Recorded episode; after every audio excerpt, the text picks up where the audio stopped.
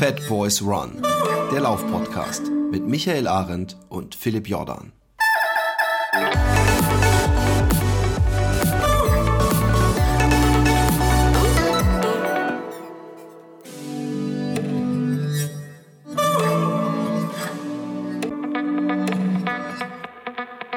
Einen wunderschönen guten Tag, liebste Läuferinnen und auch Läufer und laufende Tiere natürlich auch, falls ihr die menschliche Sprache versteht. Wuff, wuff. Ähm, es war eine große Woche, viele Namen sind gefallen, sogar mit die größten, aber ich möchte jetzt keine Anspielung machen auf bestimmte Personen. Ähm, es war UTMB-Wochenende und wir haben unseren rasenden Reporter und nie, wenn ich das mal kurz anmerken möchte, nie hat diese Umschreibung jemals so gut auf jemanden gepasst wie auf Michael Arendt, unser rasender Reporter. Wie war's denn? Wie war dein Wochenende so? Komplett Paketantwort. Philipp. War's doch trotzdem toll. Oder? Weißt du, ich frage mich immer so, äh, ob man besser wird, wenn man so drei oder vier Jahre Podcasts macht, ja, ob man was dazulernt, ob man acht oder Jahre acht Jahre, ja, ja, genau, ne? und ob man, ob man da irgendwie dann irgendwie so sowas hat, was andere nicht haben, ja. Aber deine Anmoderation mit den Hunden, ja, also ich meine, wo, wo nimmst du das her, ja? Das, ist, das imponiert mir. Also, ich, ich weiß, pass auf, manchmal glauben Leute zu Unrecht, dass ich mir sowas vorher ausdenke, aber es ist wirklich so, so flach, wie, wie man sich vorstellen muss. Das mit dem Wuff und dem Scheiß kam aus der hohlen Hand geschissen, wie mein Vater zu Ja. sagen pflegte. Also ich bin begeistert. Ich, ähm, ich bin aber auch begeistert, Achtung, geile Überleitung, ja. Das ist jetzt diese, diese anderthalb Jahre Podcast-Erfahrung. Ich bin aber auch begeistert von dem Wochenende. Es hat wieder sehr viel Spaß gemacht. Chamonix ist immer eine Reise wert, ob UTMB oder nicht. Ja, definitiv. Und ich fand dieses Jahr ähm, war es noch mehr als Jahre zuvor. Ja, so, dass ich sogar ähm, geneigt war, zwischendurch zu sagen, ach, es wäre schön, oder es ist auch schön, wenn der UTMB dann doch hier wieder vorbei ist, dass man ein bisschen mehr atmen kann in dem kleinen Ort und ein bisschen mehr die Trails für sich hat. Ich war jetzt ja auch in den letzten Jahren öfter mal in Chamonix, ohne dass äh, da der ähm, UTMB gerade war. Und äh, ich muss sagen, auch dann kann man äh, Chamonix, oder gerade dann kann man Chamonix auch richtig gut genießen. Und ja, muss sagen, jetzt äh, dieses Mal äh, äh, war es jetzt ja auch ein bisschen unter anderen Sternen, weil ich auch selber gelaufen wollte oder gelaufen bin. Und von dem her war es nicht ganz so entspannt wie sonst. Aber insgesamt unterm Strich war es eine sehr, sehr schönes, ja, sehr, sehr schöne Woche. Kann man doch so sagen, genau. Aber mit sehr vielen Ausfällen. Ja. Äh, Du hast es Mit schon ein bisschen vorweggenommen. Ausfällen. Ja, absolut. Ne? Wir haben, äh, also auf allen Distanzen im Prinzip haben wir eigentlich so einen riesen Favoritensterben gehabt.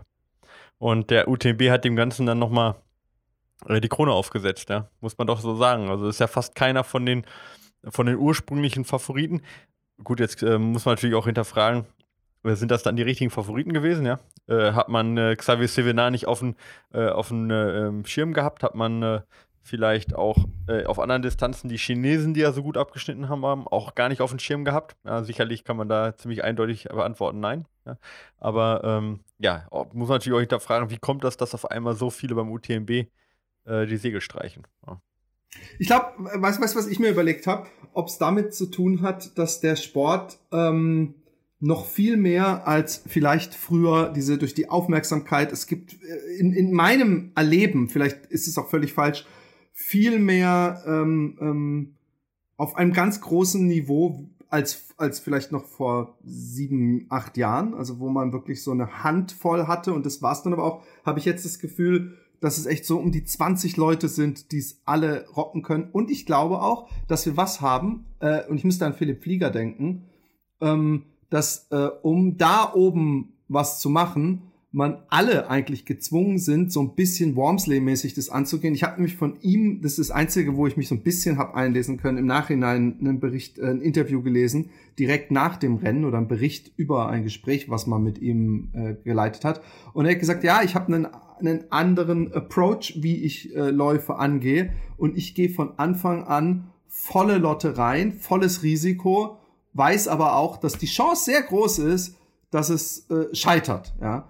Und, und normalerweise sagt man äh, äh, Negative Splits und, und auf jeden Fall. Aber klar, wenn du, du, du musst, er, er hat es eher so beschrieben, er muss sich selber überraschen. Also nach dem Motto, ich, ich, ich starte viel zu schnell, also nicht viel zu schnell, aber ich gehe geh voll an die Grenze und vielleicht habe ich ja heute diesen unglaublich guten Tag und schaffe das bis ins Ziel zu retten. Und das ist wahrscheinlich bei ganz vielen Leuten nicht aufgegangen. Das ist was, was ich mich gefragt habe. Du wirst es eher äh, äh, beurteilen können. Ähm, also ich glaube, dass ein Sieg halt ähm, viel, viel mehr wert ist als jetzt irgendwo äh, drei dritte Plätze zum Beispiel, ja. Und auch viel mehr im Gedächtnis bleibt. Und im Gedächtnis bleiben ist im Endeffekt ja auch äh, bares Geld dann, ja.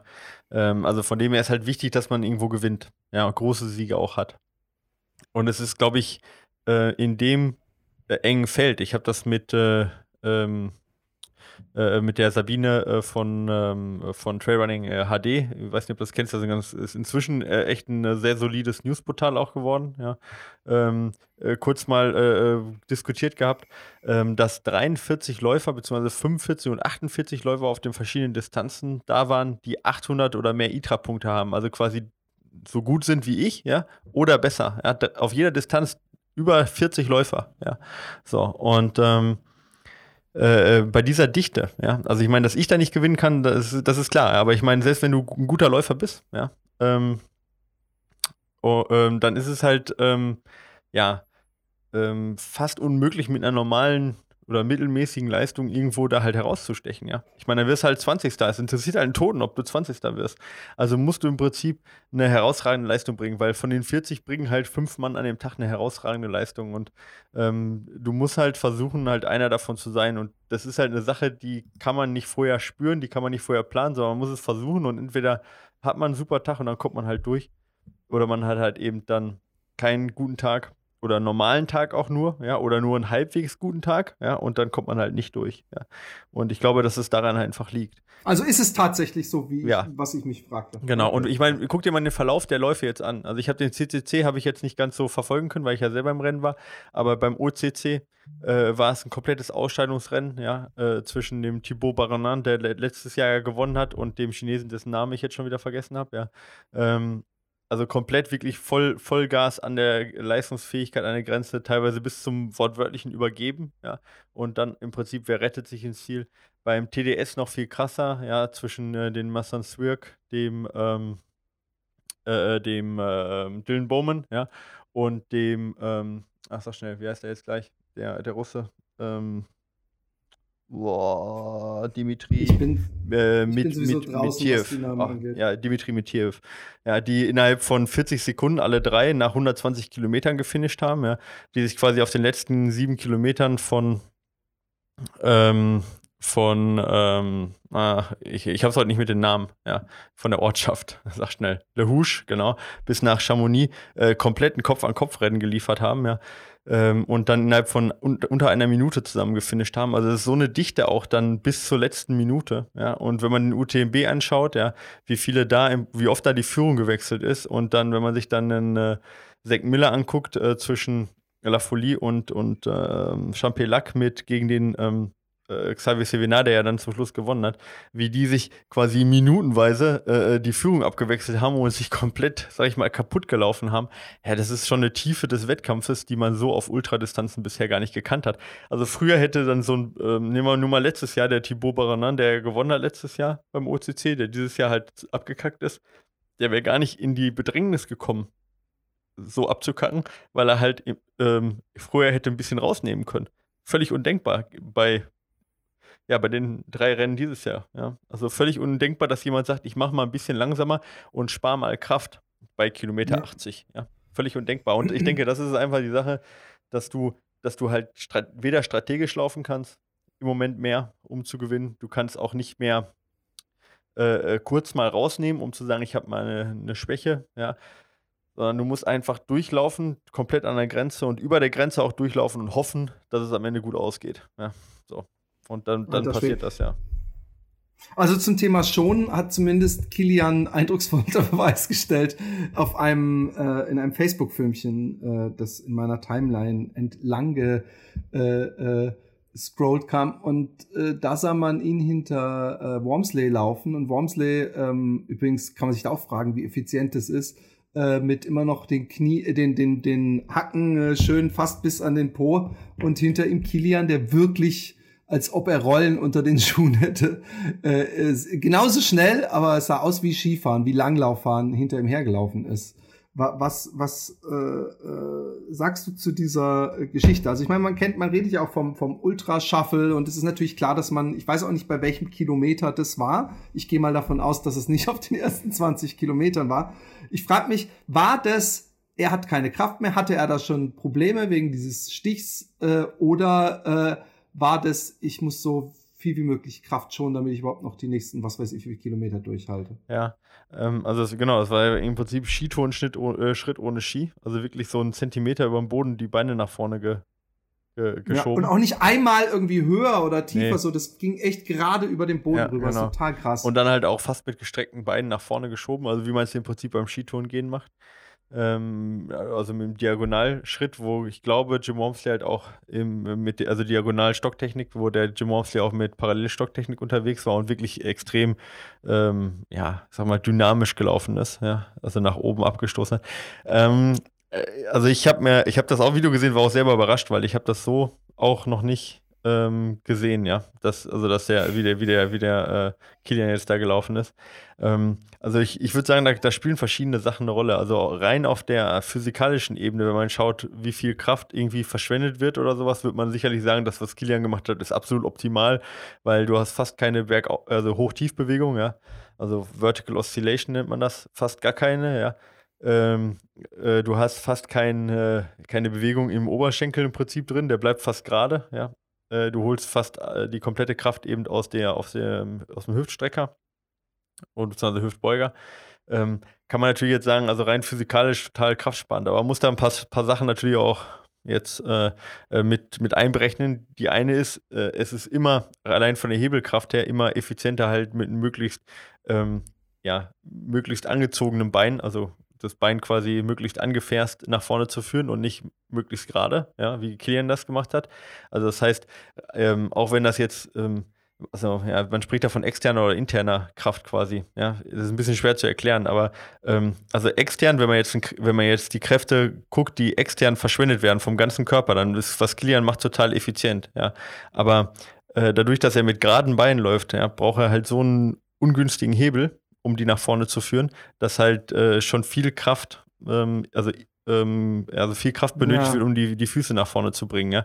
Das ist halt dieser, dieser Part interne Kraft, ja, oder interne Leistung. Also von dem her ist das halt ein bisschen schwierig abzuwägen. Also alleine auch ist mit einem Kraftmesser fast gar nicht messbar. Und was ich halt, was man halt nicht vergessen darf, ist, man muss es halt gewohnt sein. Also wenn jetzt so ein Jim Wormsley ja. das so gelaufen wäre, jetzt nicht nur von der Technik, aber der hätte sicherlich auch nicht diesen trainierten Hüftbeuger, um überhaupt das auf ich sage jetzt mal, 100 äh, Kilometer durchzuhalten, ähm, weil das natürlich eine ganz andere Muskelbeanspruchung ist, als das, was Jim Momsley gemacht hat. Ja. ja. Und das kann halt nur Kilian deswegen machen, weil er den ganzen Winter über Skitouren geht genau, und jetzt auch viel auch gewandert gedacht. ist äh, äh, wegen seinen Verletzungen.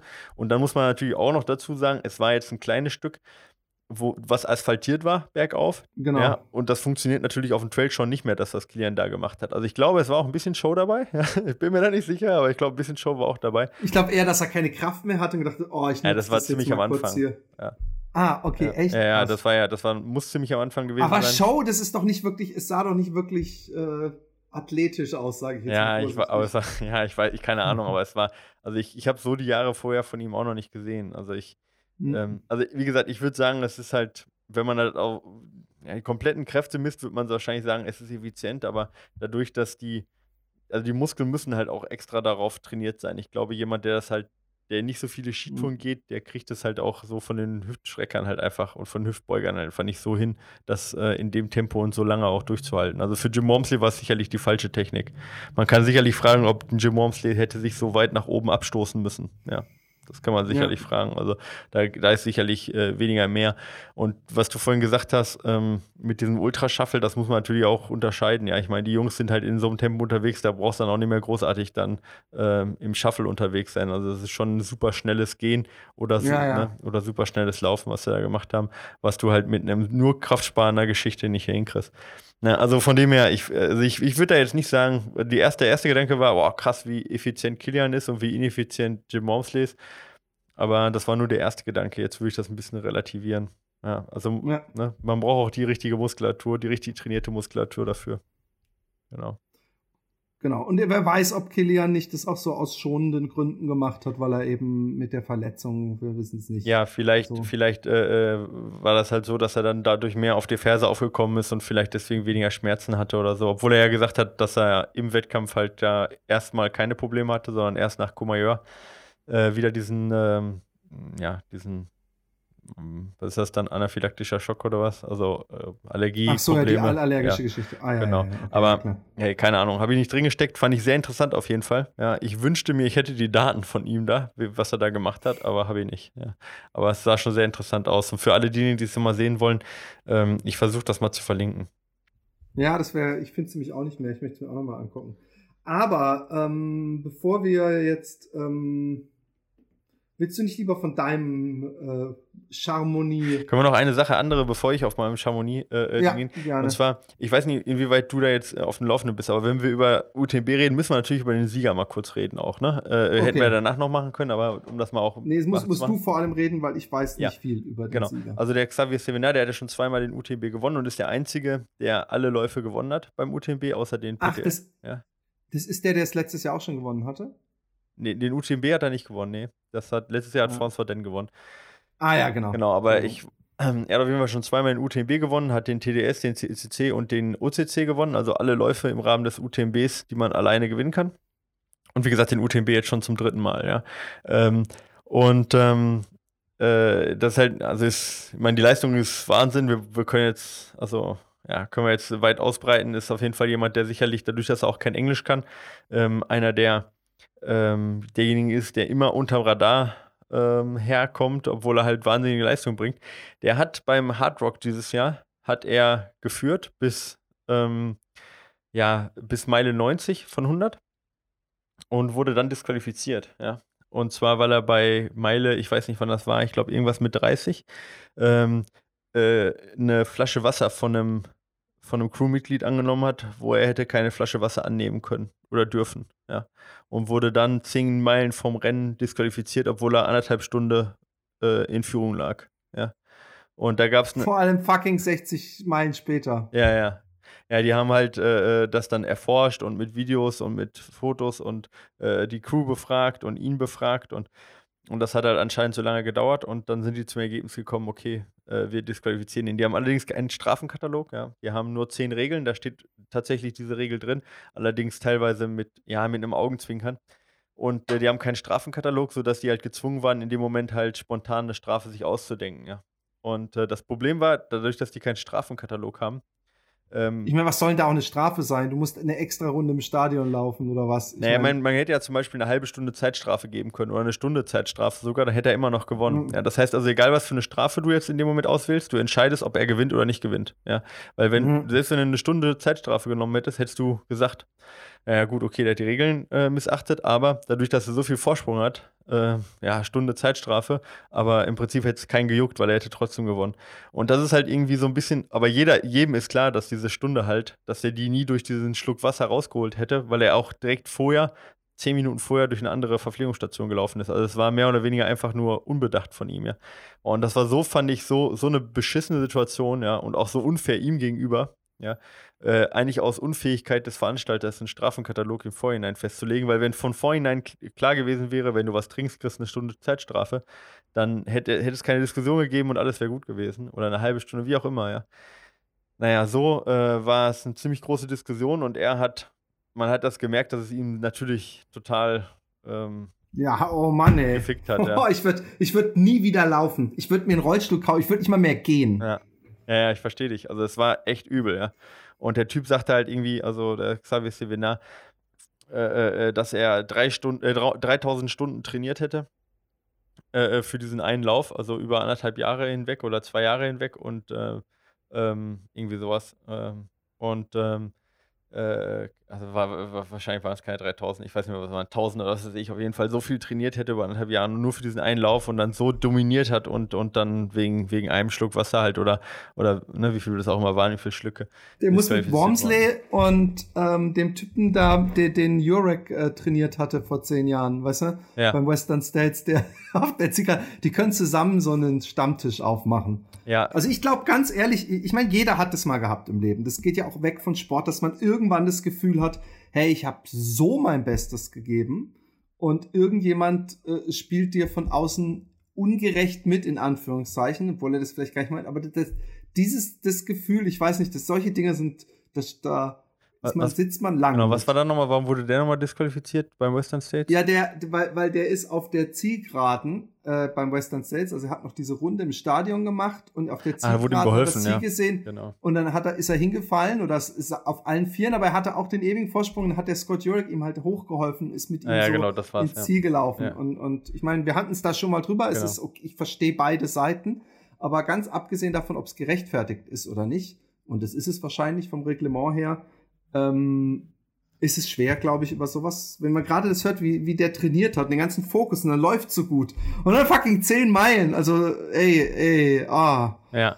Ah, da hast du auch, glaube ich, schon langsam dieses Kitzeln in, in der Brust von wegen, ey, ich schaff's, ich schaff's. Weißt du, was ich meine? Ja, ist, ich kann, ich möchte das mir gar nicht ausmalen. Aber von dem ich habe es ihm halt deswegen alleine gegönnt, weißt du, weil, weil ich gesagt habe, oh mein Gott, jetzt Voll. hat der UTMB jetzt äh, äh, einen viel größeren Lauf im Prinzip von der Konkurrenz halt her, ja äh, gewonnen, mal wieder, ja. Und hat halt Kilian und Jim Wormsley halt stehen lassen und, und Zack Miller und äh, ja, ich kann auch 100 andere aufzählen. Was ist denn mit Zack Miller eigentlich passiert? Warum ist der raus? Ja, einfach, ist, hat er gefinisht? Einfach einen Zack Miller gebaut, ja. Okay. Ähm, und äh, ja, also von dem her habe ich mich da super äh, gefreut und das war äh, noch eine lustige Anekdote dazu.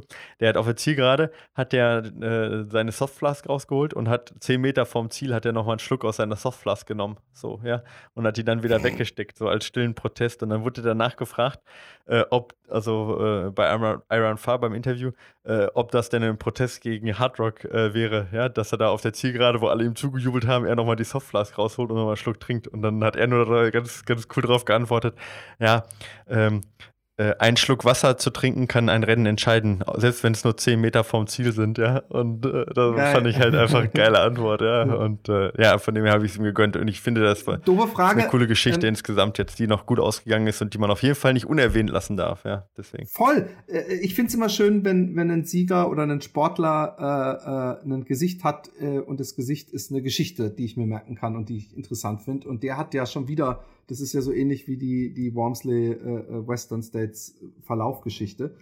Ähm, ja, und er, er hat gewonnen, obwohl er von Essex gesponsert wird, ne? Das muss man auch noch mal sehen. Oh, ja. er ist ein Frontrunner. Er ist ein Frontrunner. ja.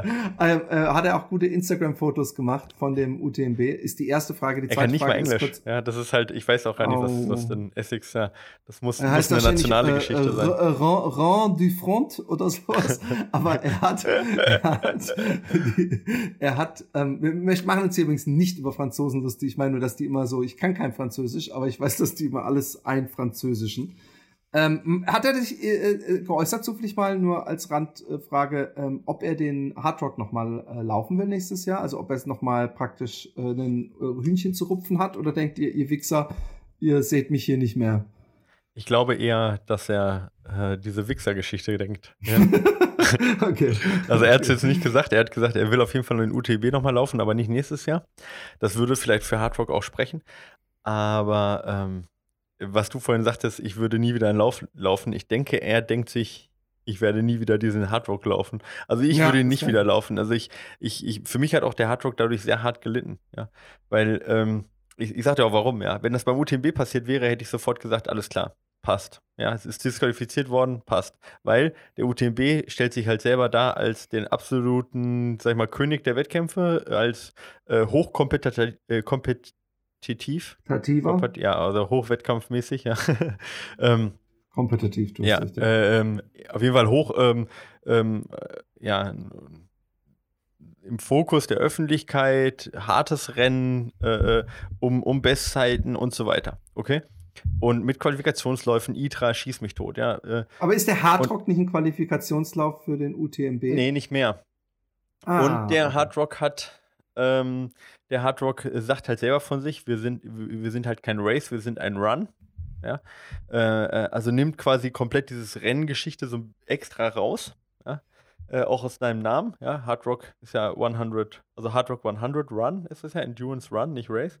Äh, und, und äh, was will, wollen die? Ich verstehe die Definition, den Unterschied nicht zwischen Run und Race mhm. in dem Fall. Was, sie machen sich noch mehr nach dem Motto, Ich verstehe es nicht. Wir okay. sind kein Wettrennen, sondern ein, ein, ein, ein Lauf? Oder? Ja, also ähm, die, also dieses, dieses rein Wettkampfmäßige ziehen die halt, also äh, ähm, äh, rücken die halt nicht in den Vordergrund, sondern sagen halt okay. äh, äh schon durch den Namen halt und auch durch die, durch die durch das Reglement halt, ja, wir sind in so einem rauen Gelände auch so hoch von der Höhe her, dass wir ähm, äh, kein reines kein reines Race sind, sondern im Prinzip ein Endurance Run, wo es halt das Ziel ist, innerhalb der Zeit anzukommen. Okay? Und okay. deswegen äh, ist es auch in deren Namen so. Deswegen war das auch, sag ich mal, als Kilian zusammen mit Jason Slab ge gefinisht ist vor zwei Jahren, war das halt auch so, dass viele gesagt haben, ja, okay, das ist, ist halt so, weil das ist ja auch kein Race in dem Sinne, wo man halt gewinnen muss, sondern es kommt halt aufs Ankommen an und wenn die beiden zusammen ankommen und so weiter und so fort. Klar kann man jetzt darüber sprechen, ob das wirklich so ist oder ob das reine Marketinggeschichte ist, kann man immer drüber sprechen, ja. Aber das ist auf jeden Fall so, wie die sich selber verkaufen. Und wenn, die, wenn du dich so selber verkaufst, verkaufst, dass du sagst, ich bin kein Race, okay? Äh, wir haben zwar Regeln, aber ähm, ja, wir, wir, wir äh, treiben das jetzt nicht auf die Spitze mit dem, ähm, ja, wer jetzt hier gewonnen hat und huldigen auch nicht dem Sieger mehr als dem zweiten oder dem dritten. Verstehst du, wie ich meine?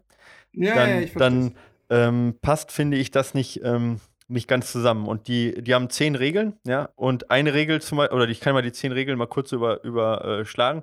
Äh, Regel 1 ist No Whining, okay? Ähm, Regel ah, 8 okay, zum Beispiel. Ich, Regel 8 ist Enjoy yourself. Regel 10 ist You must kiss the hard rock upon your success completion of the run, ja. Ähm, äh, äh, gut, 4 ist No Littering, das ist ganz normal, aber du weißt, was ich meine, ja? Nummer 2 ist The Run Director has the final authority of any question that may arise during the Hard Rock 100. Ja, das sind also zum Beispiel, wenn du eine Regel reinnimmst mit No Whining, wo man weiß, dass natürlich die nicht äh, äh umgesetzt wird. Also natürlich wird es Leute geben, die sagen, oh Mann, heute ist nicht mein Tag. Dann wird nicht irgendeiner von hinter der äh, Verpflegungsstation rausspringen und sagen, sorry, kannst gleich die Nummer hergeben. Ja. Vorbei. Und genau, oder, oder, halt, oder da öffnest yourself, du halt ja. Pandoras Box, ja. genau. Ähm, ähm, äh, ich finde, dann, dann, dann ist natürlich wegen einem Schluck Wasser. Ich weiß jetzt nicht, also, ob das irgendwie auf einem Stück war, wo, wo es ihm extrem. Weil nein, ich, mein, ich, ich habe schon bei Läufen gehabt, wo ich dachte, ey, jetzt so ein Schluck Wasser, das wird mir extrem helfen. Genau. Aber ähm, also das kann man ja immer darüber sprechen auch, ja, inwieweit Ihnen das geholfen hat. Also Nummer 5, das ist eben diese Regel, da steht no stashing of supplies along the course and no accepting aid uh, except within 400 yards of a designated aid station. Ne? Also dagegen hat er ja offensichtlich dann verstoßen. Es war irgendwie die, eine Meile oder anderthalb Meilen hinter einer Verpflegungsstation, das heißt, er hatte noch volle Getränke. Allerdings äh, danach ist wohl die nächste Verpflegungsstation relativ weit weg gewesen. Also von dem her sicherlich hatte dadurch zumindest ja, ja, einen gewissen Vorteil. Aber äh, da steht jetzt nie irgendwo, äh, jemand, der das und das macht, bekommt die Strafe oder sonst irgendwas. Oder halt auch nicht äh, äh, das, ne, ja, was, was, was damit passiert, wenn man, wenn man halt dem nicht einhält. Und wie du sagtest, wenn halt No Whining an Nummer 1 ist, ja, dann ähm, steht da halt, okay, er hat gegen die Regel verstoßen, aber äh, weißt du, er trifft seine Crew da, die ist da, man sagt Hi, ja, die unterhalten sich kurz, wie läuft, ja, super, anderthalb Stunde Vorsprung, wie geht's dir? Er geht klar, hier, äh, möchtest du noch einen Schluck trinken? Ja, danke, trinkt einen Schluck, unterhält sich weiter, haut ab. So, und dann sagt er, okay, disqualifiziert, ja. Und, und das fand ich halt so unverhältnismäßig. Ja, ja so, finde ich auch. Ne? Also, ich verstehst jetzt so diesen Stunde wegnehmen wäre wahrscheinlich unverhältnismäßig gewesen, aber dann hätte er trotzdem noch gewonnen. Genau, ja. aber das Problem war eben, dass sie durch ihre Entscheidung ja entscheiden konnten, wer gewinnt. Ja, das war das Problem. Ja, aber das ist ja. Blödsinn. Sie hätten gar nicht drauf gucken können. Sie hätten drauf gucken müssen, was hätten wir gemacht in dem Moment, als wir es gesehen haben, mit allem Wissen und der, der Ruhe, die wir jetzt nach, äh, was weiß ich, wie viele Stunden ja. haben. Und ungeachtet, ob er dann so den Rest so gut durchgelaufen ist, daran ist ja die Flasche Wasser jetzt nicht schuld. Also ich hätte das, das anders beurteilt. Ich hätte gesagt, äh, äh in dem Moment, wenn wir, in dem Moment, wenn du dann siehst, hey, du trinkst da Wasser, eine Stunde Zeitstrafe. Aber er war ja schon anderthalb Stunden voraus. Ja, eben, das war das Problem. Aber ich, aber also, trotzdem, okay, ich, ich, mein, ich wollte das jetzt nur, man muss das sicherlich in diesem ganzen Kontext sehen, mit den Regeln, ja, mit dem, wie, ja. sich, wie sich der Lauf halt selber präsentiert. Und man kann da auch ganz anderer Meinung sein, als ich das bin. Man kann auch sofort sagen, ja, selber schuld, wer gegen eine Regel verstößt, muss da alles in Ordnung. Ja. Aber man kann dann trotzdem jetzt ins, insgesamt ihm, auch wenn man sagt, du bist, äh, äh bist selber schuld und so weiter, äh, und das war gerechtfertigt, aber auch dann kann man sagen, ich freue mich trotzdem besonders, ja, dass er jetzt den, äh, äh äh, den Lauf gewonnen hat. auch, ja. auch wenn die Strafe gerechtfertigt war, freue ich mich besonders, dass er ähm, ja, sein Erfolgserlebnis und sein richtig riesiges Erfolgserlebnis dieses Jahr noch eben haben konnte. Genau. Das, das, das, das nochmal zur Vollständigkeit dieser Geschichte UTMB, finde ich, weil, weil das total in den Hintergrund geraten ist. Und ich glaube, auch viele Hörer haben diesen Zusammenhang und diese Geschichte auch von Xavier Sevinar gar nicht so auf, im Blick gehabt. Und ich finde, das, das gehört insgesamt eigentlich als Laufgeschichte doch zusammen und eigentlich als schönste, Voll, mit cool. einer der schönsten Geschichten, die, die es äh, Läufer, die Läufer-Historie äh, dieses Jahr geschrieben hat, oder? Voll, voll, super. Sehr cool. Ja. Recherchiert vom, vom rasenden Reporter. Ja, und jetzt wollen wir vom Rasenreporter hören, äh, vom reportenden Raser. Also reportiere ja. mal von deiner Raserei. Ja, aber ich muss dann gegen Regel 1 verstoßen, no whining. Ja, aber das darf. Okay. Das ist völlig okay. Also, ja, ja, ich, also ich habe aufgegeben, ja. Ähm, also es war so, ich habe versucht, ich habe, ich habe äh, im Moment, was wir im Moment, wir stellen im Moment viel bei uns um in einer, in einer äh, also bei uns im Coachingbüro und äh, es ist halt viel Arbeit. Also das komplette ähm, ja, Shop-System sozusagen wird umgestellt, die komplette Website. Ich programmiere da relativ viel noch in meiner Freizeit auch dran, ähm, neben dem Coaching eben.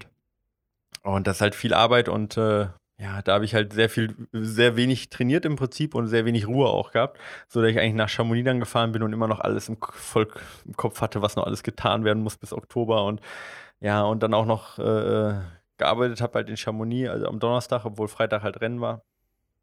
Und ähm, ich habe dann versucht, mit so, ähm, ja, mit so Medita Meditationsgeschichten runterzukommen und die haben mir auch akut gut geholfen. Ja? Also, dass ich, das waren so fünf, fünf Minuten jeweils äh, so Meditationseinheiten. Da habe ich, glaube ich, insgesamt so fünf oder sechs Stück von gemacht und habe versucht runterzukommen. Und das ist, ja, hat ganz gut geklappt, aber mit dem Startschuss war das dann halt komplett irgendwie weg. Also ich konnte da nicht wirklich runterkommen. Und jetzt muss man natürlich auch noch mal ein bisschen vergleichen bei mir. Ich mache mir dann immer unheimlich viele Gedanken darüber, auch was andere dann irgendwie denken, ja.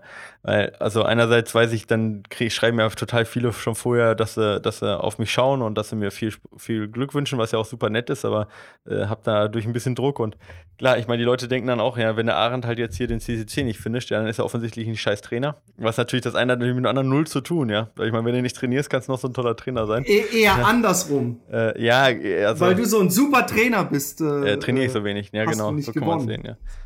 Naja, auf jeden Fall hat das so ein bisschen Druck aufgebaut und ich kam irgendwie nicht runter. Ich bin dann hochgelaufen und hatte dann schon gemerkt, ich, normalerweise bei 300 Watt, ja, ähm, im einfachen Gelände bin ich noch in, einem, in einer relativ guten Ausdauerzonenbereich, ja. Und ähm, war ich halt nicht. Ich war halt komplett irgendwie an der Laktatschwelle vom Puls her und dachte mir, okay, Micha, das gibt sich schon wieder, ja. Das ist Nervosität, mach locker, bleib ruhig, ja und lass dich erstmal nach hinten fallen. So, und dann bin ich irgendwie 70. gewesen, ja. Dachte mir, okay, Rennen ist lang, bla locker, ergibt sich schon. So.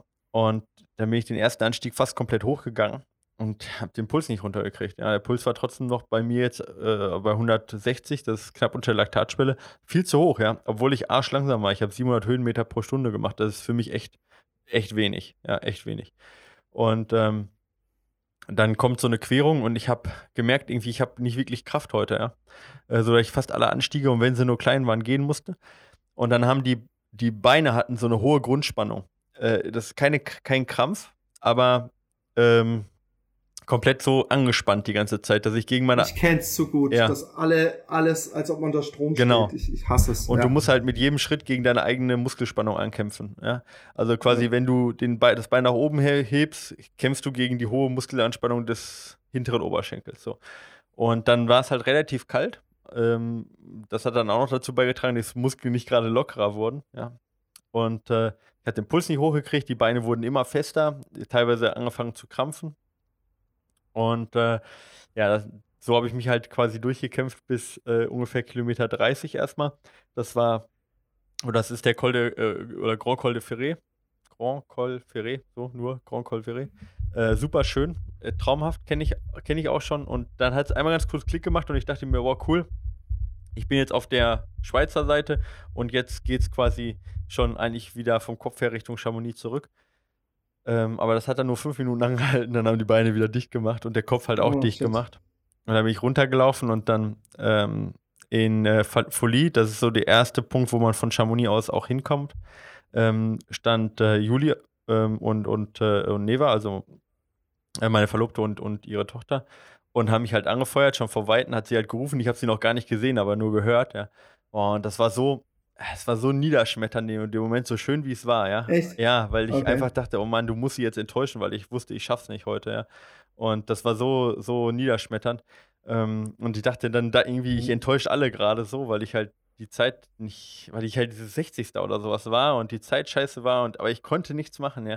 Und da habe ich gesagt, okay, ich, vielleicht passiert ein Wunder, ja. Solange ich halt gehen kann, dann mache ich weiter, ja. Ich laufe jetzt bis nach äh, Champelac halt, ja. Irgendwie komme ich da schon hin.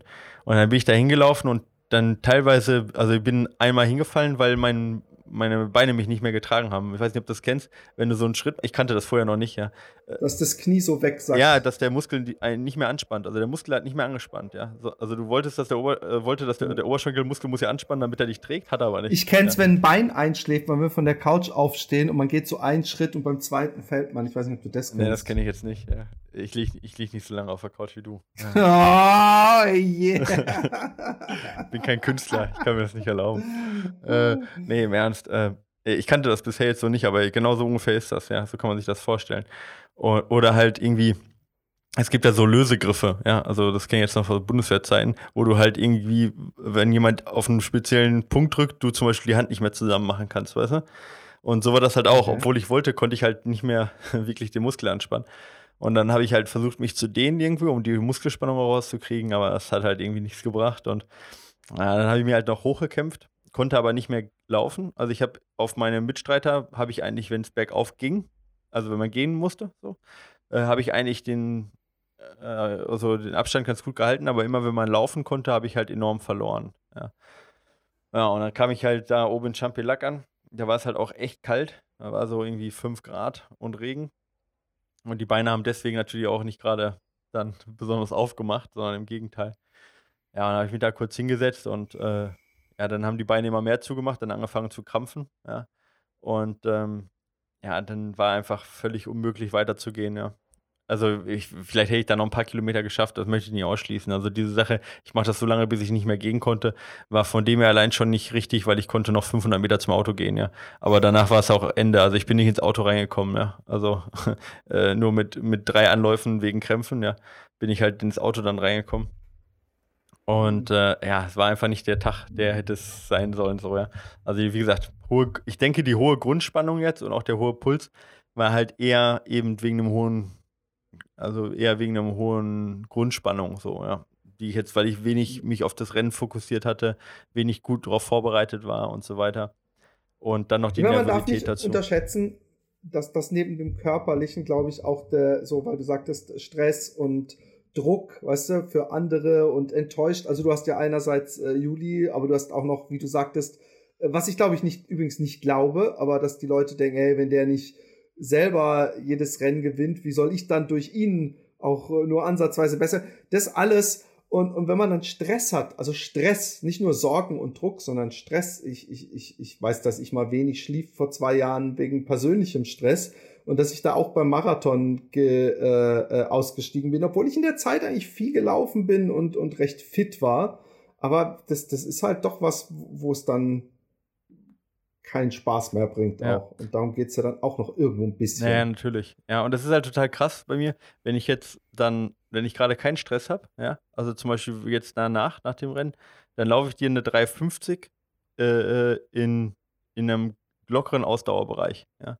Also ohne, also das ist bei, jetzt bei uns, für, für die jetzt bei mir trainieren, wäre das jetzt Zone 2 so, ja, oder, oder GA1 von mir aus, ja, wie man es auch immer bezeichnet.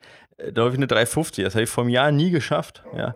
Also von dem her bin ich ja in Teilen echt besser geworden. Und gestern bin ich auf dem Laufband nochmal eine 350 gelaufen, ja, und hatte einen Puls von 135, ja. Also wirklich einen ganz entspannten Puls bei un unter 4er Pace, gar kein Problem.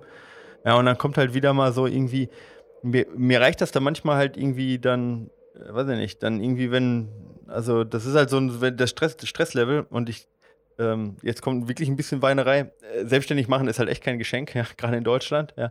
Äh, aber da hast du halt einfach auch wechselnde Stresslevel, ja. Und ähm, wenn du dann ähm, gerade eben so einem Punkt bist, wo halt der Stresslevel schon sehr hoch ist, ja, dann ist halt auch dementsprechend der Puls recht hoch. Und äh, Ne. ja, der Körper reagiert einfach über auf die normale Belastung und dann schaffst du es halt auch nicht schnell zu laufen. Und dann kommt es natürlich auch dazu, mal abgesehen davon, dass du dann langsam läufst, dass du einfach auch nicht so hart an deine Grenze gehen kannst, weil dafür brauchst du einfach auch mental einfach unfassbare Reserven beim 100er.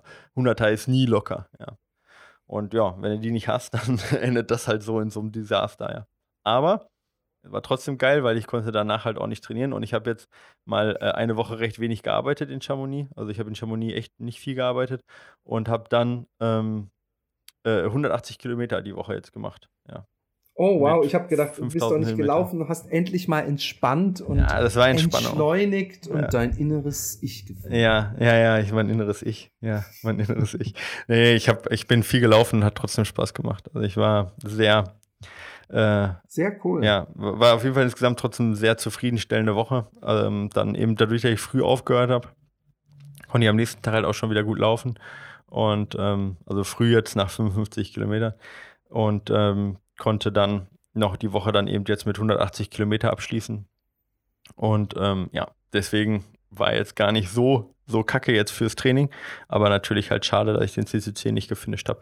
Aber, ich habe auch schon gesagt, dass äh, jetzt so die ersten drei Jahre von der, von der Selbstständigkeit sind ja immer auch äh, so eine Findungsphase.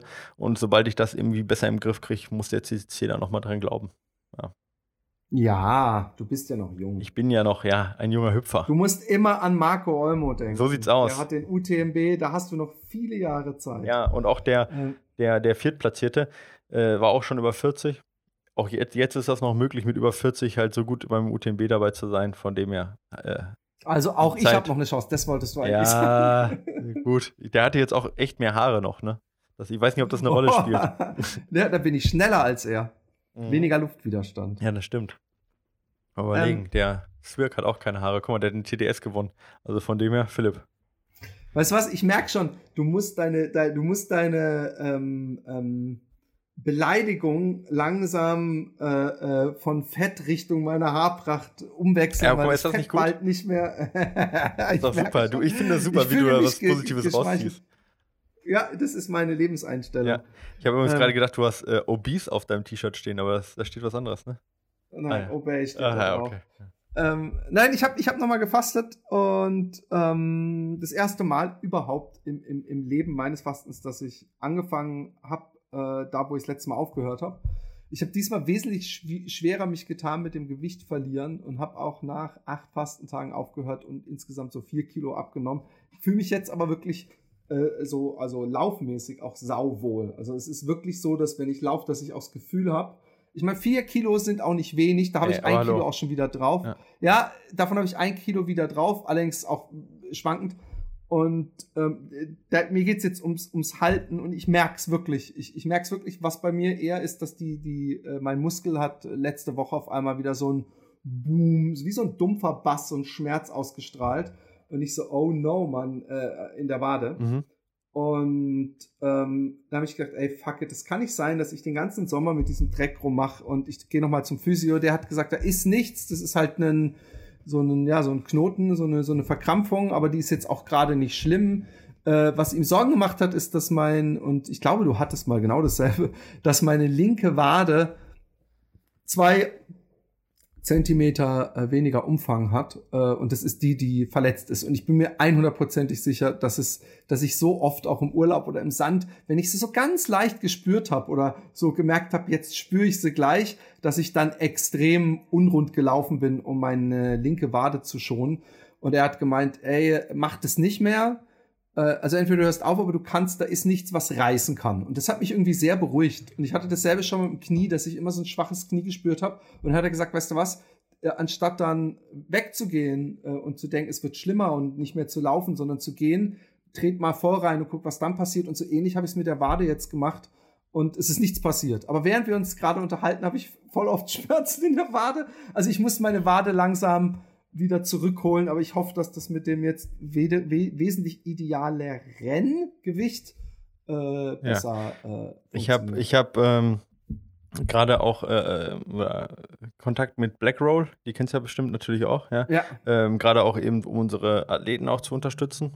Äh, dass die halt eben äh, da von der Partnerschaft auch profitieren können mit Blackroll und habe mir in dem äh, Rahmen auch ähm, so eine Blackroll ge ge geholt mit, äh, mit so einem Vibrationsmotor da drin. Oh Mann, da bin ich ein bisschen neidisch drauf. Ey, das ist das so, das, das ist so gut. Ich habe das, das, das Ding kam heute Morgen an. Ich habe das direkt mal ausprobiert. Wir haben das mal hier direkt komplett alle Trainer direkt mal da drauf und gut durchgetestet, weil auch ein Hörer, ja, und äh, ein Athlet von mir, Grüße an René, also nicht der René, sondern ein anderer René, ja, ähm, äh, mir das empfohlen hat.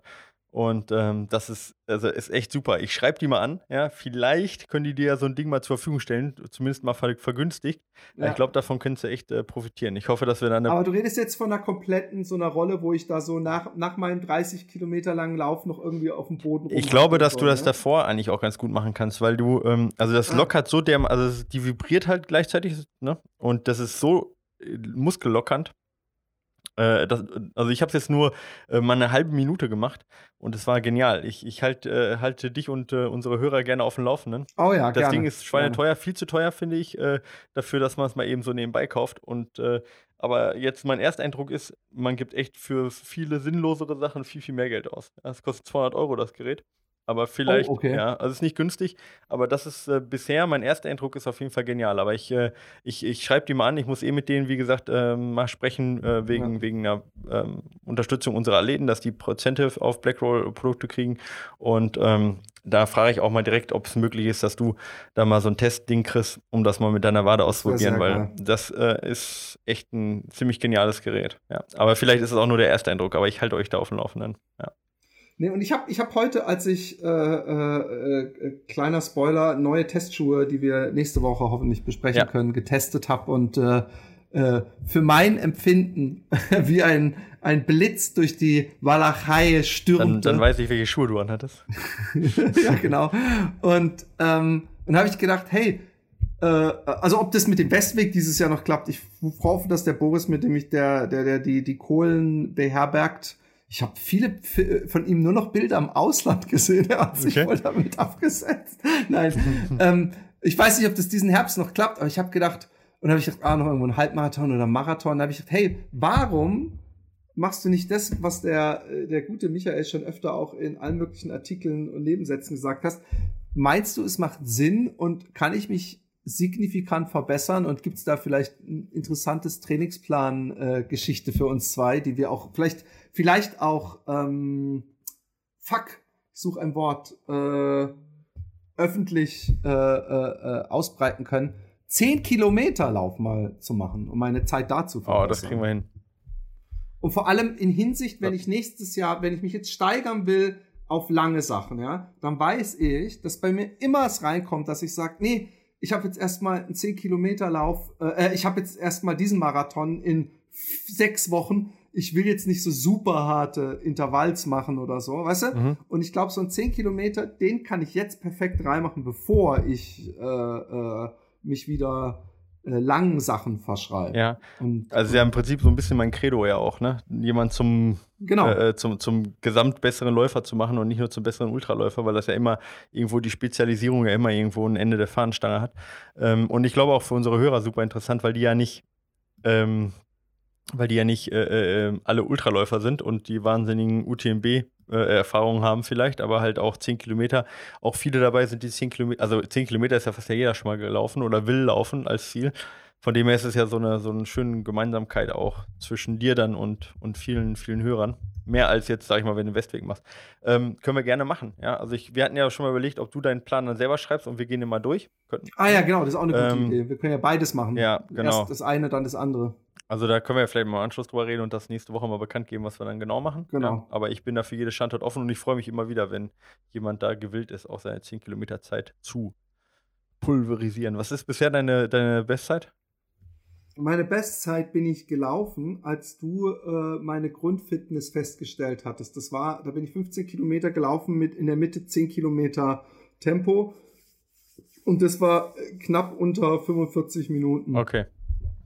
Also, okay. und ich frage mich, äh, äh, äh, ich bin jetzt von meiner Grundlagenausdauer schle viel schlechter, als ich damals ja. war. Ich hab, bin dieses Jahr noch nicht ein einziges Mal so ein Intervall gelaufen. Ich hoffe, ich laufe dann nicht auf einmal nur noch ganz kurze, sondern dass ich jeden Tag praktisch meine acht oder zehn Kilometer laufen kann, nur halt so ein paar Intervalldinge drin habe. Äh, äh, ich frage mich aber, ich bin jetzt leichter und ich plane ja noch leichter zu werden, immer noch weiter. Ähm, ob überhaupt äh, es ein realistisches Ziel ist, irgendwann mal unter die 40 mhm. zu kommen, oder ist das ein zu riesengroßer Sprung? Ja, das ist ja sicherlich, also von 45, oder wenn du sagst, jetzt bist du schlechter auf, äh, äh, also um fünf Minuten zu steigern, ist sicherlich eine Sache, die man nicht innerhalb von, von acht Wochen jetzt hinkriegt, klar. Äh, kann ich jetzt aber nichts zu sagen, weil ich nicht weiß, wo du jetzt gerade stehst. Aber äh, nee, ich denke, unter 40 ist eine Sache, die eigentlich fast jeder erreichen kann mit genug Training. Ja. Ähm, und ich denke, ähm, dass wir das auch hinkriegen mit dem, was du jetzt vorhast. Vielleicht machen wir es sogar äh, so, dass du hingehst und sagst, komm, ich schreibe mal so auf, was ich, wie ich jetzt trainieren würde. Ja.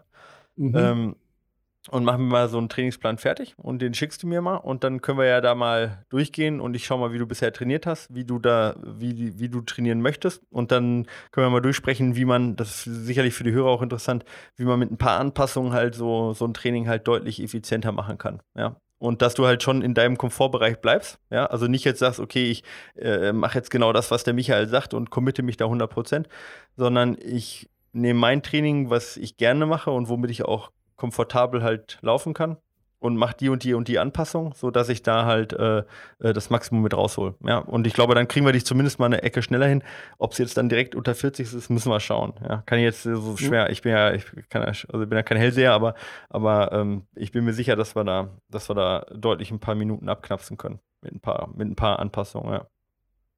Wer ist der Erste, der es, äh, bei dem äh, nichts passiert? ja. ja. Genau. Nee, ich hab, du hast mich ja schon über 100 Kilometer geschafft und, und ich erinnere und, mich. Also ja, daher. das war ganz lustig. Und, und mein Home-to-Home. -Home. Von daher, da bist ja. du ja. Nee, aber 10 Kilometer hätte ich Bock drauf. Ja, genau.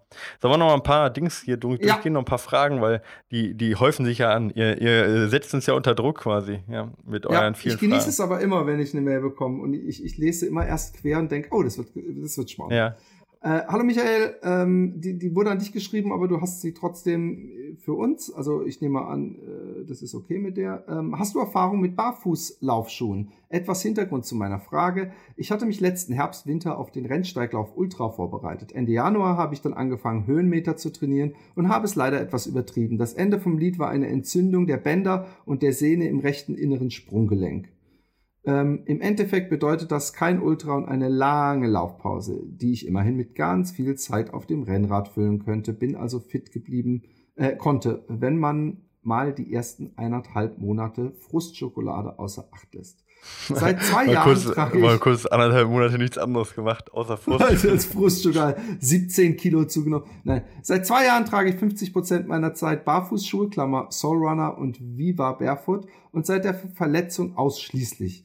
Der nächste konsequente Schritt war also der Umstieg auf Barfußschuhe, auch beim Laufen. Ich habe mir ein paar Merrell Vapor Glove 3 äh, gekauft. Das erste Mal bin ich dann gleich 5 Kilometer gelaufen. Ein Fehler, wie mir meine Waden die nächsten drei Tage mithalten. Mittlerweile kann ich Strecken um die 3 bis 5 Kilometer mit einer 520er Pace gut laufen, ohne großartig Muskelkater in den Waden zu bekommen. Nun zurück zu meiner Frage. Hast du Erfahrung in diesem Falle? Äh, ich musste mich halt umstellen von Fersenlauf auf Mittel- bis Vorfuß, was aber eigentlich aufgrund der Schuhe automatisch passiert. Ich habe auch bislang keine Knieprobleme gehabt, was sonst immer mal wieder der Fall war. Äh, würde halt gerne einen sauberen Wiedereinstieg schaffen, ohne was falsch äh, und zu schnell und zu viel zu machen. Beste Grüße aus Hannover, Jan. Ähm, äh, also erstmal äh, möchte ich nochmal, dass wir uns alle das Wort Barfußschuhe auf, dem, auf der Zunge zergehen lassen. Ähm, aber mal ganz im Ernst, ähm, ich äh, beantworte natürlich immer erstmal die Frage und dann kommt deine mhm. Antwort. Ähm, ich finde, Barfußschuhe ist ein schwieriges Thema, wahrscheinlich auch für dich, weil ähm, es, es, es äh, da, da, das ist oft ähm, so eine religionsmäßige Geschichte auch. Ähm, also ich finde immer, es ist, wenn, wenn Leute sich verletzen und dann auf Barfuß umsteigen, ähm, ja, dann, dann was, ich, ich frage mich halt, ob es so einfach möglich ist, nach in, in so einem Alter sich komplett umzuwandeln, weil ich habe es ja auch probiert, es gab ja einen ganzen Trend und, und ähm, äh, ich, ich, ich, würde jetzt halt echt auch, ich hätte auch gar keinen Bock, wieder da anzufangen, wo ich praktisch drei bis fünf Kilometer schaffe, maximal. Dann denke ich, dann ist es ja doch irgendwie nicht so wahnsinnig fußschonend. Aber ich glaube auch, dass es Leute gibt, die da super Erfahrungen äh, mitmachen. Ich frage mich, ob man beim Rennsteig, ist es nicht ein Trailer, ob das, obwohl gut, barfuß geht natürlich, wie wir Ja, wissen, auch mit so, dünnen Sandalen ja, und allem. mhm. Aber, aber ich, ich bin da, ich bin ja mal mit den Nike Free, äh, whatever, aber das sind keine Barfußschuhe. Also die, die wurden zwar so vermarktet, Ja, definitiv aber nicht. Ja. äh, äh, da bin ich voll in die Hacke gegangen. Und von daher kann ich dazu nichts sagen. Ich meine, ich glaube doch, ist bei Barfußschuhen kann doch sowieso äh, die, die, die Schuhe und die Tipps für Schuhe äh, nur sehr individuell sein, weil eigentlich sollte man die Schuhe ja gar nicht spüren, sondern nur so, dass man sich die Sohle nicht aufschlägt oder dass sie zum Fuß passen. Und deswegen, wie, wie bei allen Schuhen, würde ich sagen, äh, probier einfach äh, welche im Laden an. Ja. ähm, ja, ich finde das auch super schwer, was du vorhin auch schon gerade gesagt hast. Also, ähm, die, die Sache ist ja so, er hatte jetzt ja Wadenprobleme, ja, und Wadenprobleme oder auch, ähm, ja, gerade Sehne, Achillessehnenprobleme und so weiter. Das ist ja eher eine Sache, die ähm, verstärkt wird mit relativ wenig äh, Sprengung, ja, also mit flachen Schuhen und auch wenig gedämpften Schuhen, ja, und eben viel bergauf, bergab laufen, was er jetzt ja auch übertrieben hatte. Ja, von dem her ist sicherlich jetzt ein Barfußlaufschuh jetzt nicht die Lösung für seine, für seine Verletzung ähm, an sich, ja. Ähm, da wird man eher hingehen und genau das Gegenteil dann sagen, aber das, die äh, Verletzung ist ja über, überstanden. Äh, bei Barfußschuhen, ich habe mir letztens noch ein relativ langes Telefonat gehabt mit dem Christian Hoffmann. Den kennst du jetzt nicht, ja, wahrscheinlich. Aber ähm, das äh, Luna Sandals kennst du ja auch, ne? Ja, ja, ich habe genau. auch mal mit einem Kontakt gehabt. Ja, genau. Und das ist der, der, der hat den deutschen Vertrieb für Luna Sandals gemacht und hat jetzt einen eigenen Laden äh, äh, im Internet, Go Free Concepts heißt der. Äh, verkauft da äh, Barfußschuhe und mit dem habe ich mich darüber auch unterhalten, über genau dieses Thema, eben die, ähm, äh, diese, diese, diese Religion ne, dahinter. Und, ähm, und er ist halt einer, der gar nicht diese Religion, die auch bei Luna Sandals halt ja so gepredigt wird, die ja gar nicht so ein Typ ist, der, der sagt, ja, äh, es gibt nichts anderes, ja. Ähm, ich sage mal, also ich gehe da immer so ran und sage, ähm, ich versuche das, ich versuche nie ein, zu, äh, irgendwie ein Ziel zu haben, äh, so, so ein normatives Ziel zu haben, unter dem Motto, ich würde jetzt ganz gerne Barfußläufer sein oder es, Barfußlaufen ist gut, also muss ich das dahin kommen, sondern ich versuche da immer eher hinzugehen, also ohne, ohne diesen normativen Faktor und zu sagen, was hilft demjenigen in der jetzigen Situation, ja. Und wenn das bedeutet, dass der Schuh 12 mm Sprengung hat und, weiß ich nicht, äh, ein ganz normaler Laufschuh ist und es hilft ihm in dem Moment, dann, dann ist das in dem Moment der beste Schuh von dem, auch wenn der ein totaler Fan von Lunas ist und äh, sich Born to Run achtmal durchgelesen hat. Aber das ist halt in dem Moment nicht das, was ihm hilft. Auf der anderen Seite kann aber auch ein Barfußlaufschuh genau das sein, was jemand eben weiterhilft.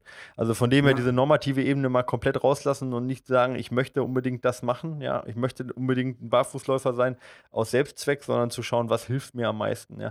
Ich laufe sehr viel Hokas, aber ich bin jetzt wieder weggegangen von so viel gedämpften Schuhen im Training, sondern mache eher so ein Mischmisch, halb gedämpft, wenn ich merke, Be- Beine sind müde und aber halb auch wirklich äh, sehr direkte Schuhe, äh, um halt auch Technik zu trainieren besser und auch eben um diese Schläge bewusst in die Beine reinzukriegen. So, und das ist halt immer so eine Frage. Für mich sind Laufschuhe Werkzeug, ja. Werkzeug, um besserer Läufer zu werden. Und wenn sie ja, wie, wie, ein, wie, eine, wie ein Schraubenzieher, ja, Schraubendreher, wenn der die Schraube nicht in die Wand kriegt, ist es halt ein scheiß Werkzeug, ja. Und so ist es beim Schuh auch, wenn ich mich damit verletze oder ich nicht damit gut laufen kann, nicht schnell laufen kann, ist es ein scheiß Werkzeug. Egal was draufsteht, egal ähm, ähm, Ja. wie was äh, irgendwie, irgendwie versprochen wird oder ob ich das Werkzeug von vornherein schön oder schlecht fand, ob es jetzt von der oder der Marke ist. Von dem her würde ich mich da jetzt grundsätzlich erstmal nicht ganz so versteifen. Ähm, und würde da auch jetzt nicht sagen, ich muss unbedingt oder ich möchte unbedingt Barfußläufer werden, weil das führt dazu, dass du dann auch das beibehältst, auch wenn es dir tatsächlich nichts bringt, ja. Und das wäre eigentlich äh, genau der falsche Weg. Ansonsten, klar, langsam einsteigen, ich meine, das ist kein großes Geheimnis. Ähm, versuche deine Schuhwahl möglichst breit zu wählen, dass du sagst, wirklich gedämpfte Schuhe, welche mit Sprengung, welche ohne Sprengung, auch mal Barfußlaufschuhe und die erstmal viel abzuwechseln. Und wenn du dann merkst, boah, mit dem fühlt sich's gut an, mit dem fühlt sich's eigentlich nicht so gut an oder mit dem spüre ich sogar vielleicht meine alte Verletzung wieder, dann entwickle dich gerne in eine Richtung ein bisschen mehr. Dass du sagst, ich bin eher derjenige, der wenige Dämpf wenig Dämpfung trägt, derjenige, der relativ viel mit Barfußschuhen läuft.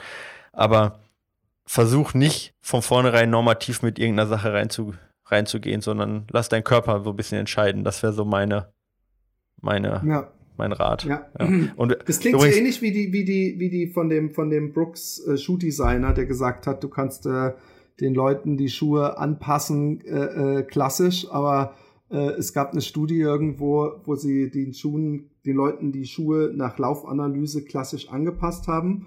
Und sie haben äh, eine ähnliche oder wahrscheinlich kritische Gruppe für diesen Untersuch einfach nur äh, äh, Schuhe anziehen lassen, ohne zu wissen, ob das jetzt neutral und einfach damit rumlaufen. Und dann haben sie sich irgendwas ausgesucht, was sie am angenehmsten fanden. Und das was hat, übrigens nicht ja. immer das automatisch dasselbe war, was ihnen an, empfohlen Mhm. wurde. Und die haben signifikant weniger äh, Probleme gehabt, Ja, interessant. Äh, als die, die, die äh, es machen. Also Ja. irgendwie scheint, ähm, mich fragen dann auch Leute übrigens, auch heute, heute Morgen wieder jemand so, hey, ich sehe gerade das Foto, was du gepostet hast mit den Schuhen. Äh, ich bin äh, Läufer, ich laufe zwischen fünf und zehn Kilometer, dreimal die Woche und bin so und so schwer. Kannst du mir ein paar Schuhe empfehlen? Dann ich dem Ja. gesagt, hey Leute, geht in den Laden. Ja. Aber dann denke ich wieder, scheiße, da ist da irgend so eine, die in einer, in, in einer Stunde das Lauf Ja, aber empfehlen. man kann's- äh, ja. Aber trotzdem kann er da für sich Ja. selber auch Hey du, ich habe so viele Schuhe. Cool ja. Heutzutage kann man Schuhe auch gut verkaufen, übrigens im Internet, ja. Da gibt es genug Börsen. Also kauft euch lieber mal einen Schuh ähm, äh, mehr, stellt fest, der ist scheiße und verkauft ihn direkt wieder. Dann habt ihr zwar 40 Euro rausgehauen vielleicht, oder es gibt auch im normalen Läden gibt es halt immer noch äh, die Möglichkeit, Schuhe zurückzubringen, ja. Nutzt das, ja. Und tragt keinen Schuh auf, den ihr nicht mögt, ja. Und äh, dann geht echt äh, probieren über Studieren, ja. Äh, Mich, ich werde natürlich auch super oft gefragt und ich sage dann halt immer, von den technischen Daten könnte ich mir vorstellen, dass der und der Schuh echt gut zu dir passt. Aber ich, ob der Schuh demjenigen wirklich auch vom Fuß her passt, Ja. ob der damit sich wohlfühlt, ähm, das äh, ist auch sehr, sehr schwer äh, jemand zu empfehlen. Also man kann natürlich sagen, der Schuh ist ein bisschen breiter, der ist ein bisschen äh, schmaler, logisch. Ja, Aber eben. das Ich sind halt immer, alles- Was, mein, was persönlich mein Lieblingsschuh ist, sagt dann immer dazu, dass das so unterschiedlich Ja, ist. es ist auch echt schwer. Und, und wir, wir, wir beraten ja echt viele Leute und haben echt auch viele Schuhe getestet und selbst dann ist es halt immer, immer eine persönliche Geschichte. Genau. Hey, es tut mir voll leid, ich sehe gerade, wie spät es schon ist. Ja. Ich muss noch einkaufen. Keine Sache. Äh, und danach die Philipp, Kinder du sollst ja, nicht, du sollst ja nicht ohne Essen dastehen. Ja, sonst fällst Nee, du mir meine Kinder vor allem nicht. Bei mir ist nicht so schlimm. Ich habe heute Mittag schon gegessen. Wenn ich die zweite Hälfte des Tages nichts esse, ist es für mich inzwischen nicht mehr so tragisch. Aber meine Kinder gucken vielleicht ein bisschen doof. Ja, das ist, und wir wollen ja nicht in hungrige Kinderaugen schauen. Da hast du recht. Genau. Ähm, Philipp, wir haben ein paar Fragen, die äh, heben wir uns einfach für nächstes Mal auf. genau. Und ähm, wir machen uns mal Gedanken darüber, wie wir dich, auf 10 Kilometer äh, besser hinkriegen. Ja, vielleicht kriegen wir da Genau. eine schönere Serie raus. Und äh, jetzt ist ja erstmal die Wettkampfsaison zu Ende, von dem her können wir, oder nähert sich dem Ende, von dem her können wir uns da, die Ultrasaison zumindest, von dem her können wir uns da vielleicht auf eine neue Serie einigen, um dich mal unter Genau. 40 Minuten vielleicht irgendwann mal zu bringen. Sehr gut. Philipp, Okidok. vielen Dank fürs Reingehauen, Zuhören. liebe Ja, genau. Wir äh, sind da sehr dankbar, echt auch für die ganz vielen äh, Fragen und äh, macht weiter so. Und auch dankbar für die lieben Rezensionen auf iTunes, Ja. möchte ich mal sagen. Die lese ich mir immer durch mit einer Freudenträne in meinem grinsenden Gesicht. Ja, genau. Und macht mir ruhig weiter Druck äh, beim Laufen. Äh, habt da keine Angst. Äh, Zu 99 Prozent ist das positiver Druck. So sieht's aus. Hau rein, Philipp. Adieu. Tschüss. Ciao.